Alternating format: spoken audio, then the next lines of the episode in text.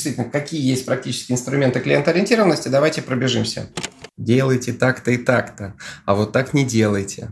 Главное, чтобы мы нашли в себе силы сделать вот эту систему. Мы можем начать считаться клиентоориентированной компанией. Вот это интересно. Держать нос по ветру, говоря по-простому. Вот тема. Всем привет! На связи Газ Кампус, образовательный проект для бизнеса. Меня зовут Александр Фадеев, я ведущий этого подкаста и менеджер спецпроектов Газ Кампус. Гость этого выпуска Виталий Новиков. Виталий – опытный маркетолог и предприниматель, эксперт по высокому сервису и эффективным продажам, преподаватель высшей школы менеджмента в Санкт-Петербурге. Виталий работал с крупными клиентами, такие как Philips, Mercedes, Строймаш, Главстрой, РБК и Алекс Фитнес. И не понаслышке знает, что такое клиентоориентированность. Именно о ней мы сегодня и поговорим. Добрый день, Виталий. Добрый день. Чем важна клиентоориентированность? Может ли бизнес не ориентироваться на потребителя и продолжать работать? Вы знаете, прекрасный вопрос, мне кажется. Дело в том, что клиентоориентированность вообще термин крайне непростой. В английском языке, откуда к нам пришла практически вся языковая среда менеджмента и современного управления бизнесом, нет понятия клиентоориентированность. Есть забота о клиентах, есть понятие клиентского сервиса, но клиентоориентированности нету. И надо сказать, что в требованиях стандарта качества ISO 9000 тоже клиентоориентированности нет. Мне кажется, что сегодня бизнес может не ориентироваться на потребителя, если он не собирается быть успешным. То есть, если мы хотим с вами быть успешными, если мы хотим, чтобы то, что мы продаем, было востребовано, чтобы люди хотели приобретать наши товары и услуги, нам нужно четко ориентироваться на клиента, нам нужна эта самая клиентоориентированность, просто потому, что мы должны четко понимать, кто те клиенты, которые захотят купить у нас наш продукт или услугу, почему она их привлечет, почему они смогут и захотят купить то, что мы предлагаем. Поэтому я думаю, что сегодня как никогда очень важно все-таки обратиться в сторону клиента. И клиент-ориентированность становится не пустым звуком. Очень важно. А в чем тогда измеряется клиент-ориентированность? В том, сколько компаний на это тратят или во внимании клиенту? Вы знаете, клиент-ориентированность измеряться может очень по-разному. Например, самая простая штука измерить клиент-ориентированность – это всем известные замеры индекса удовлетворенности или индекса рекомендаций. Индекс э, рекомендаций – это NPS, Net Promoter Score. Там всего один вопрос – готовы ли вы рекомендовать нашу компанию своим друзьям, коллегам и родственникам. Есть индекс удовлетворенности, он еще называется Customer Satisfaction Index, CSI. И там тоже мы задаем вопрос э, человеку и тоже предлагаем оценить по той или иной шкале NPS, как правило, от 1 до 10, индекс удовлетворенности, как правило, от 1 до 5, но в индексе удовлетворенности мы можем задать больше вопросов. Был ли наш сотрудник, работавший с вами, вежлив? Был ли он предупредителен? Помог ли вам наш продукт? Было ли вам удобно с нами работать? Оцените от 1 до 5. Это вот все способы оценить клиентоориентированность с одной стороны. С другой стороны, оценивать клиентоориентированность можно, основываясь на результате. А, сколько клиентов у нас сегодня есть? Как растет или сокращается это количество, каков коэффициент прибытия клиентов, то есть сколько клиентов у нас прибавляется и сколько при этом убывает, насколько от нас клиенты уходят. Хорошо, когда количество клиентов растет, а не сокращается. Да? Это уже говорит о том, что мы, в общем, не безнадежны в клиентоориентированности. Кроме того, мы можем измерять клиентоориентированность в том, что касается реакции клиентов на наши предложения. Ну, например, э, какая доля клиентов приобрела наш новый товар или услугу. Как долго клиенты с нами пребывают? Сколько дней, недель, месяцев, лет. Это тоже все способ измерить клиентоориентированность. Можно измерить в деньгах клиентоориентированность, так называемый LTV, Lifetime Value, то есть сколько клиент приносит нам за жизнь, за нашу совместную жизнь. Допустим, в некоторых компаниях клиент в среднем живет 5 лет и за это время приносит 400 тысяч рублей. Да? Растет эта цифра или нет? Увеличивается количество месяцев, лет, который с нами клиент, или нет. Вот так можем оценить. Можно, безусловно, оценить по размеру трат, на что включать. Что это вообще за расходы на клиентоориентированность? Я боюсь, что все компании будут понимать под этим свое. Можно посмотреть по количеству обращений, можно посмотреть по количеству повторных клиентских обращений, можно попробовать оценить количество позитивных и негативных отзывов в публичных каналах. Google, Яндекс, Дубльгиз, любые агрегаторы. Можно посмотреть оценки, которые там выставляют нам клиенты. То есть вот измерить, наверное, можно, с одной стороны, в оценках самих клиентов, которые они выставляют сами, или когда мы проводим опрос. И второе, в деньгах, которые нам приносят клиенты. Вот так отвечу. Да, вы сказали, что клиент-ориентированность можно оценивать еще по тому, какие клиенты, они приходят, либо уходят, и какая из этого разница, из этого количества. У меня такой вопрос. Допустим, что компания, которой есть э, постоянные гости, постоянные клиенты и достаточно большая текучесть, процентов 30 э, клиентов, которые есть, они постоянно взаимозаменяются. Угу. Вот. Можно ли сказать, что компания клиента ориентирована за счет э, постоянных клиентов? И, допустим, какой процент от общего количества постоянников будет являться клиентоориентированностью? И вообще оценивается ли это так? Слушайте, это возможная методика, безусловно. Другое дело, что нам интересно, растет ли ядро постоянных клиентов. Понимаете? Было бы здорово, чтобы оно росло. И тогда, тогда а, мы можем сказать, что там клиенты оценивают нас скорее как клиентоориентированную компанию. То, что есть ядро, которое постоянное и есть определенная группа клиентов, которые меняются, уходят, приходят, уходят, приходят. Вы знаете, здесь ключевой вопрос в том, есть ли у нас план мероприятий? Мы можем начать считаться клиентоориентированной компанией, если мы прикладываем какие-то действия, какие-то усилия к тому, чтобы клиенты с нами оставались. Как вам кажется? Да, я думаю, это справедливо. Ну да, мне тоже так кажется. Потому что, видите, в чем дело? Не ошибается тот, кто ничего не делает. Если мы с вами понимаем, что у нас есть группа клиентов или там определенные клиенты, которые приходят и с нами почему-то не остаются, то мы начинаем сначала изучать этот вопрос, потом искать причины, потом искать способы воздействия на эти причины, чтобы клиенты от нас не уходили. И вот э, мы могли бы так продвинуться бесконечно далеко. Да, полностью с вами согласен с этим, с этой мыслью. Как вы думаете, кому легче быть клиент-ориентированным, малому бизнесу или корпорациям? Это прекрасный вопрос. Видите, в чем дело? Технологически, безусловно, корпорация, с одной стороны. С другой стороны, у крупных компаний много клиентов, и, соответственно, их расходы на клиентоориентированность могут быть очень и очень заметны. И это похоже на наш с вами вопрос, который мы обсуждали, в чем измеряется клиентоориентированность. Например, клиентоориентированность может измеряться в свободе доступа, насколько легко достучаться до той или иной компании. И если посмотрите, многие крупные компании сегодня убрали свой номер телефона телефона с главной страницы сайта. Озон, Wildberries, RuCenter спрятали телефон как можно дальше. А с чем это связано, то, что они прячут номер? Это связано с тем, что дорого звонить. Вы знаете, дорого принимать звонки клиентов. Мы можем с вами увидеть даже, что, например, RuCenter говорит, ребята, хотите общаться с персональным менеджером, платите 99 рублей в месяц. Да? То есть за удобство надо платить. Может быть огромное количество запросов, эти запросы требуют рабочего времени сотрудника, и если запросов много, то нужно просто много сотрудников. И вот здесь вся идея в том, чтобы сделать так, чтобы мы с вами могли и на вопросы клиентов ответить, и, например, сделать это с минимальными издержками для себя. Например, компания говорит, ребят, не звоните нам, нам, пожалуйста, пишите в чат поддержки, мы обязательно ответим, например. Да? Вариант Безусловно. А, но при условии, что вы отвечаете, и при условии, что ваши клиенты имеют э, возможность написать и имеют возможность четко сформулировать, чего они хотят. Безусловно, у корпорации одна из сложностей в том, что когда это вертикально ориентированная компания и от главного управленца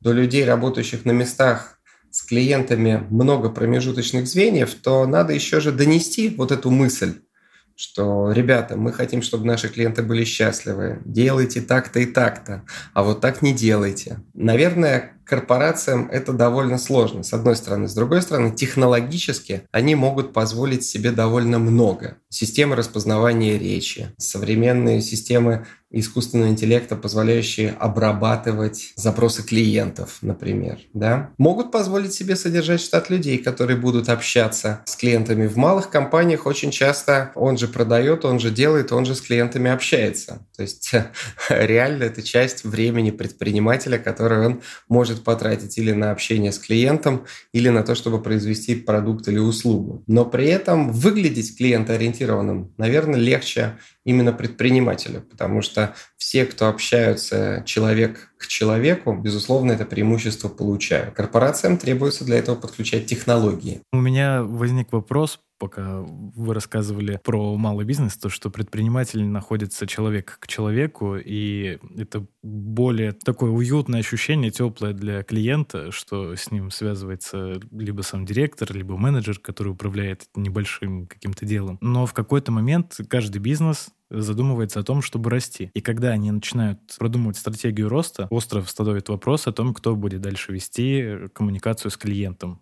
то есть директор уже сам этого делать не может. Управляющий на точке тоже у него другие задачи более операционные. И вот здесь у меня вопрос. Корпорации, которые крупные, в некоторых мне довелось поработать и прямо изнутри увидеть, как работает клиентоориентированность э, в больших технологических масштабах. Но они в основном, если собрать воедино, как я это видел, это отдельное подразделение, которое занимается коммуникацией с гостем там отработка жалоб, э, принятие звонков, собственный колл-центр и так далее. И когда малый бизнес начинает расти, он так или иначе думает о таких же вещах, то есть чтобы нанять человека, либо же нанять какую-то компанию на аутсорсе. Подвел очень медленно к вопросу.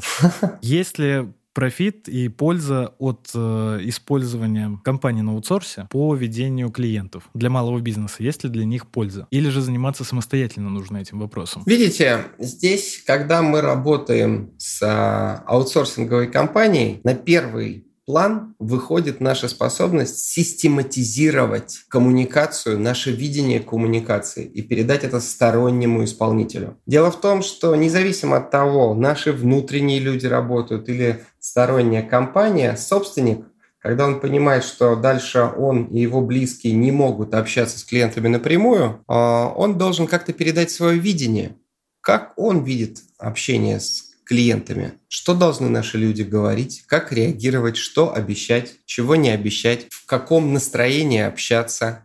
И здесь в первую очередь требования ровно к тому, насколько мы способны и готовы это систематизировать. Если компания готова потратить на это время, ресурсы, силы, то вполне, пожалуйста, хоть свои сотрудники, хоть сторонние, пусть общаются. Главное, чтобы мы нашли в себе силы сделать вот эту систему. Мне кажется, в этом большая проблема. То есть нужно сначала систематизировать все данные, цифровать их, понять, и только после этого уже выстраивать э, долгосрочную коммуникацию либо с партнерами, с подрядчиками, либо внутри своей компании, правильно? Конечно, там же все просто. Допустим, если речь про прием телефонных обращений, то с какими вопросами люди к нам обращаются, как мы представляемся, что мы говорим, благодарим ли мы их за обращение, как мы рассказываем им, что будет с их обращением дальше – куда мы реально передаем это обращение. То есть нам нужен алгоритм и методичка. Методичка отвечает на вопрос «как?», алгоритм «что в какой очередности?».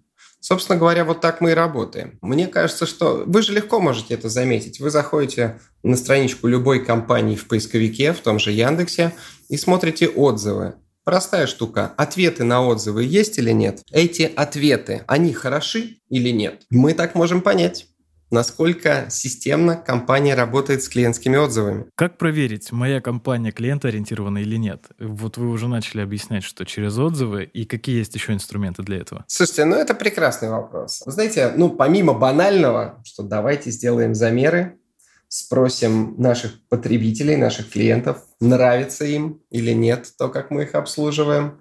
Дальше все немножечко, знаете, сложнее. А именно, давайте начнем с простого было бы здорово составить список критериев, по которым мы считаем себя клиентоориентированной компанией. Ну, например, да, по каким критериям мы считаем, что мы клиентоориентированные? Раз. Второе. Давайте составим список критериев сервиса, по которым наши клиенты считают наш сервис хорошим, не безнадежным, а может быть даже высоким. Давайте составим список традиционных ошибок в нашем бизнесе при работе с клиентом и способа их ухода. Да? Давайте посмотрим, насколько часто ухода от них. Давайте посмотрим, насколько часто ошибки повторяются. Но мне кажется, в первую очередь клиентоориентированность определяется замахом, видением.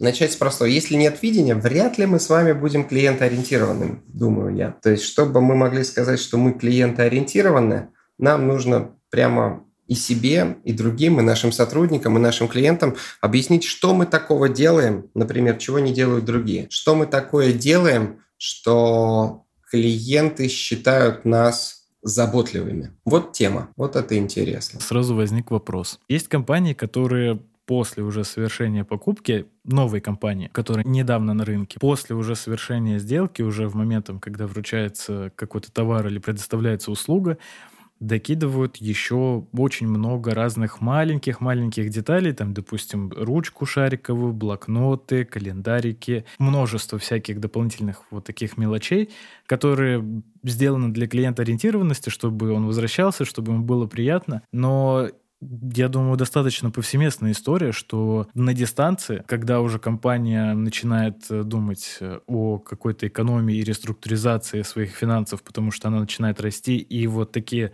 дополнительные маленькие детали, они тратят очень много энергии, логистики, денег, времени, и где-то можно что-то подсократить немножечко, вроде бы незаметно, но в то же время для постоянного клиента там не доложили ручку, допустим, в пакет, и все, у человека уже меняется настроение. Вот не является ли это ошибкой маленьких э, предприятий, маленьких бизнесов? Да, вы знаете, тут, э, видите, в чем дело? Я думаю, что проблема-то глубже. То есть проблема заключается в том, что мы с вами в какой-то момент теряем вот эту очень важную ориентацию на нашего клиента. То есть мы должны в наших изменениях, если мы что-то меняем, ориентироваться на клиента в том числе и спрашивать, если мы вот это внедряем нашему клиенту, будет лучше? Сейчас даже во многих сессиях стратегического планирования один из важнейших вопросов, которым задаются люди, руководители компаний, собственники – быть лучшим партнером. По каким критериям я лучший партнер? Вот я веду сессии стратегического планирования, и практически в каждой из них есть такой пункт. Проблема-то не в том, что они что-то ухудшают для клиента, а в том, что они теряют фокус внимания в своей ориентации на клиента. Вот это проблема. Маленький гайдик, как с ней справиться, расскажите. Вы знаете, во-первых, сверяться с курсом. Скорее всего, надо создать некоторый календарь внедрения клиентских сервисов, клиентских улучшений, в том числе улучшений ради улучшений. Как если бы мы, там, не знаю, каждый месяц повышали бы цену для клиента, что бы было для этого основанием? Что мы такого сделали, чтобы он хотел заплатить больше? Или что мы такого сделаем каждый месяц, чтобы клиент продолжал с нами оставаться? Это первое. Второе. Нам нужно постоянно, начав однажды мониторить отзывы клиентов, нам важно не прозевать тот момент, когда клиенты вдруг нам скажут, слушайте, ну что-то они стали не очень. И будет здорово, если мы в какой-то момент поймаем, что клиенты считают, что мы стали давать им меньше. С другой стороны, если у нас с вами есть внутри головы, между ушей разговор на тему того, что мы хотим все время давать больше, основываясь на принципах конкурентной борьбы, то у нас, по идее, должен быть даже проектный комитет, в рамках которых мы все время инициируем проекты добавки, усиления, улучшения. Ведь на самом деле, что такое клиентоориентированность? По большому счету, это процесс непрерывного совершенствования своих услуг и бизнес-процессов. С какой целью? С целью удержаться на острие момента между сегодняшними и еще не оформленными желаниями клиента, и тем, что завтра это же действие станет не только обыденным, но и обязательным для данного продукта или услуги. То есть нам надо все время держать нос по ветру, говоря по-простому. Да, большое спасибо. Очень развернутый ответ на вопрос, который даже не планировался. Большое спасибо вам. И последний вопрос. Какие есть практические инструменты клиентоориентированности? Вот именно, что может быть какие-то специальные программы, либо алгоритмы, книги, да, правила? Скорее правила. Вы знаете, давайте пробежимся по ним. Отличный вопрос. Действительно, какие есть практические инструменты клиентоориентированности? Давайте пробежимся. Первое. Предоставить возможность клиенту общаться в том канале коммуникации, в котором он привык. Я заказывал вчера суши, эти прекрасные люди все время пытаются общаться со мной через мессенджер ВКонтакте. А я практически там не бываю. И мне это просто неудобно. И вот уже клиент-ориентированность немножко страдает. Давайте общаться с клиентами в тех каналах коммуникации, в которых они привыкли, в котором им это удобно. Это раз. Два. Дайте возможность клиентам высказать свое мнение о ваших услугах. Можно это делать не назойливо, названивая и спрашивая, что вы думаете о наших услугах. Можно это сделать просто в виде формы на сайте, например да, или отправив сообщение после того, как клиент попользовался вашим продуктом или услугой серии. Если хотите нам о чем-то рассказать, добро пожаловать. позвоните, пожалуйтесь, похвалитесь. Третье. Не забудьте, если вы делаете что-то хорошо, пожалуйста, покажите это клиенту. Скажите о том, что вы делаете хорошо. Напишите это в офисе, напишите это на видном для клиента вместе, на сайте. Не забудьте ему показать что, как вам кажется, является вашей сильной стороной. Дальше. Создайте условия, при которых клиент, если он недоволен товаром или услугой, может товар или услугу вернуть, что называется, и получить деньги назад. Сделайте простым как приобретение, так и возврат товара. Сделайте простой коммуникацию. Ну, собственно говоря, мне кажется, вы довольно много говорили про скорость. И скорость и качество коммуникации и исполнения заказа. Это одни из важнейших критериев. Может быть, еще имеет к этому смысл, знаете, что добавить? Контроль исполнения взятых на себя обязательств в полном объеме и в срок. Можно даже завести такую тетрадочку или сделать это в любой CRM-системе, задачнике электронном. Задача, предполагаемый срок, реальный срок реализации. Насколько они отличаются? Отличаются ли они в хорошую сторону? Довольны ли при этом клиент? Вот, пожалуй, так. Да, я думаю, если эти правила взять и внедрить в каждый бизнес, каждый предприниматель малый сделает это, я думаю, что в нашей стране вырастет уровень клиентоориентированности и сервиса просто в разы. Ну и хорошо. Большое вам спасибо, Виталий. Это было очень познавательно, очень интересно, как для обычных слушателей, так и для малых предпринимателей и менеджеров крупных компаний. Друзья, если у вас есть вопросы или предложения по темам, пишите нам в социальные сети проекта «Газкампус». На нашем сайте вы найдете статьи и бесплатные вебинары обо всем, что поможет вашему бизнесу не только выжить, но и развиться в новой реальности.